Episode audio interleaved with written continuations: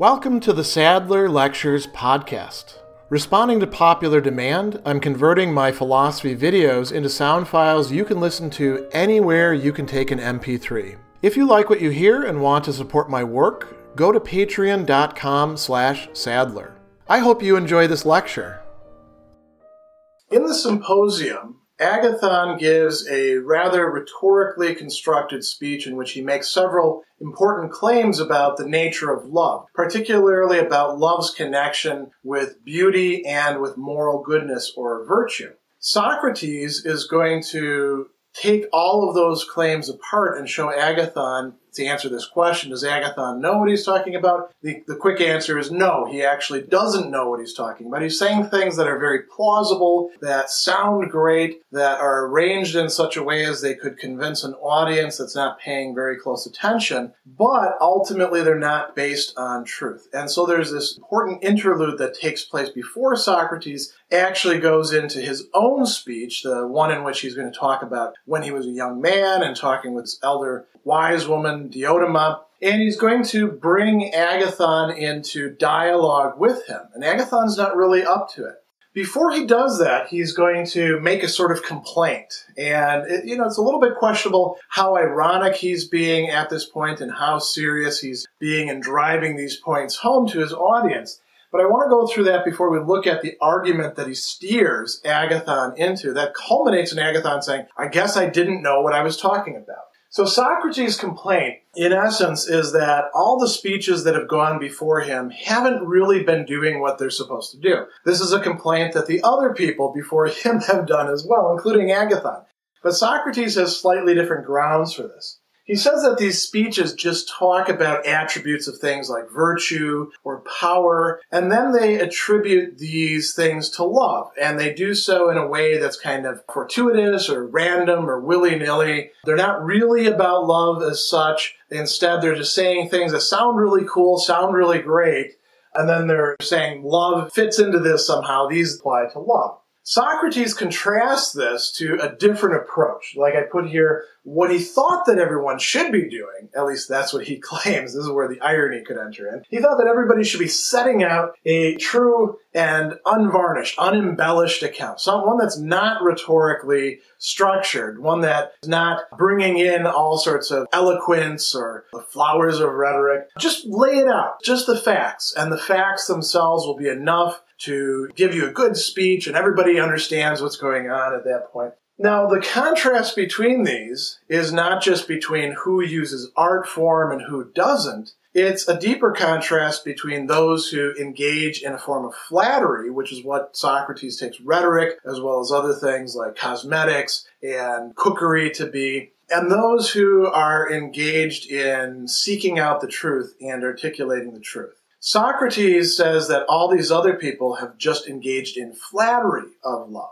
They haven't actually addressed what love is in its essence, in its truth. So this is a pretty big claim. And this is not really good manners at this point in a dinner party. Socrates also says if, if I'm going to give a speech, I'm going to have to give it in the way that I'm accustomed to. I can't do this speech giving rhetorical sort of thing that, that all of the rest of you are so good at. I've just got to talk like an ordinary person the way that I do in the marketplace. Or he does the same thing in the apology with the law courts. I have to speak in the way that I'm used to doing.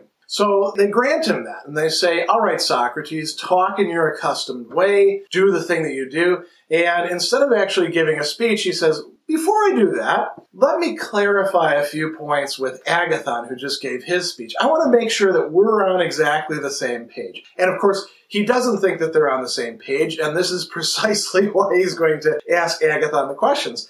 It's interesting, too, to point out that Socrates has attempted to get into dialectic with Agathon at a few other points in the symposium, and he's been shut down because people know what Socrates does, and they're like, look, this is supposed to be a fun party. Everybody's supposed to be giving these great speeches. Don't let Socrates do that sort of thing, because if you do, he's just going to, you know, engage in this endless conversation that doesn't seem to go anywhere.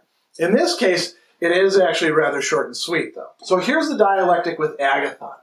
Agathon just to remind ourselves, has given this wonderful speech that had two main arguments to it. One was that love is beautiful, and not only beautiful, but the most beautiful. Love is also morally good or virtuous. It has virtue to the highest degree. And then, you know, he goes into a lot of other stuff toward, towards the end. Socrates is going to contest this. And here's how Socrates is going to do it. He's going to make an argument that's not actually a particularly good argument. And there's a linchpin in there that things are going to turn on, where if Agathon was better versed in dialectic, if Agathon actually knew his topic, he could have said, wait a second, you need to clarify things here. But he doesn't. Socrates gets Agathon to agree that love is always love of something. It's not love of nothing. This of here is very important. In English, we express a certain set of relations with this preposition of. In Greek, it's done in a somewhat different way using case structure. And this, it's the genitive case. And, and, you know, if you don't know anything about case structure from Greek or Latin or German, eh, that's okay. Suffice it to say, there's endings that signify a certain kind of relation. Now, it's not a necessarily simple relation.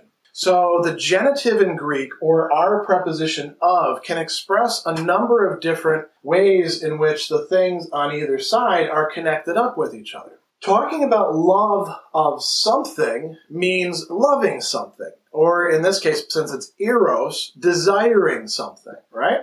Socrates will bring up a bunch of other examples and say, you know, a father is not just a father per se, a father has to be a father of somebody, right? Not a father of nothing, because if, if he's not a father of anybody, he's not actually a father. In that case, we have a somewhat different sense going on here. This is where the, the equivocation is going to take place a father, you know, for instance, my father is the father of me in the sense that in, in some way he is my origin, right? Now, of course, we know with genetics that the mother and all that, so we can say the mother of me too, right? Father and mother together of me, my origin. And the Greeks had a genitive of origin. We can also talk about social roles, right? So, father can be not just a genetic thing, it can also be somebody who behaves towards me as a father. In fact, I'm, I'm adopted. And when I talk about my father, typically the person that I mean is my adopted father because he has behaved towards me in a certain way, a certain way that's structured by roles. That's another way of, of using this of. The father of Greg Sadler is Anton Sadler, right? That's, a, in this case, actually a different father than my original genetic father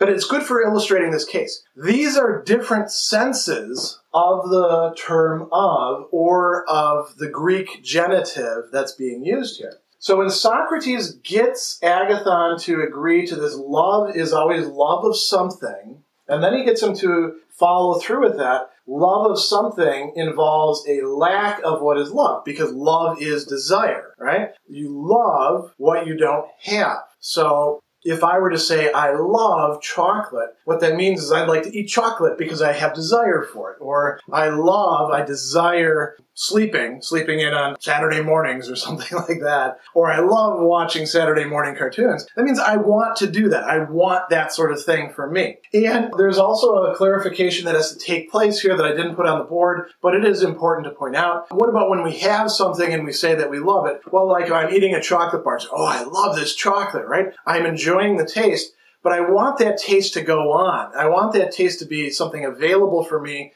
in the future. And I don't possess the future yet, right? Because I'm not some sort of divine being who controls all time and destiny. So maybe that chocolate bar won't be there for me in the future. And if I eat it up right now, it sure isn't going to be for me. Another chocolate bar could be. And, you know, so on and so on. He uses the examples of health. If you're healthy right now and you say, I love health, I desire health, that means that you want to remain healthy. If I'm rich and I want to go on being rich, I desire riches not the riches that I have currently right now, but the riches that I want to continue to have in the future. So, all that said, we come back to this point. Love of something involves a lack of what is loved, a desire for what is loved. This is a key idea here. Now, where is it going to go from here? Agathon has agreed to these points. Agathon has also said love is of the beautiful and the good some of the evidence for love being beautiful is the fact that love hangs around with the beautiful, for example, the young. And love is good in all these different ways. You know, he talks about four virtues. There's an affinity there. Now, what Socrates is going to get Agathon to agree to, which Agathon probably shouldn't agree to, is that love is of the beautiful and the good in the sense of this desiring, and that leads to this love actually lacking the beautiful and the good. Why does love desire the beautiful? Not because love is beautiful, but because love lacks the beautiful. Why does love desire the good? Because it lacks the good. So we can draw a further corollary. Then love is neither beautiful nor good. If it had goodness, it wouldn't be desiring that goodness that it doesn't have. Same thing with the beautiful. So, you know, Agathon can be steered into an assertion actually the opposite. Love is actually ugly and love is not good. So, Agathon, what were you talking about when you said this, that love is in fact beautiful and good? Agathon has to come to the point, conquered by dialectic, where he says, I guess I didn't know what I was saying. I was asserting something, and now that I look at it more closely, which is what dialectic actually does, look at it more closely, I realize that I was mistaken. Now, there are some flaws to this, as we've pointed out, but this is going to be a very important turning point in the argument. Special thanks to all of my Patreon supporters for making this podcast possible. You can find me on Twitter at Philosopher70, on YouTube at the Gregory B. Sadler channel, and on Facebook on the Gregory B. Sadler page. Once again, to support my work, go to patreon.com slash sadler. Above all, keep studying these great philosophical works.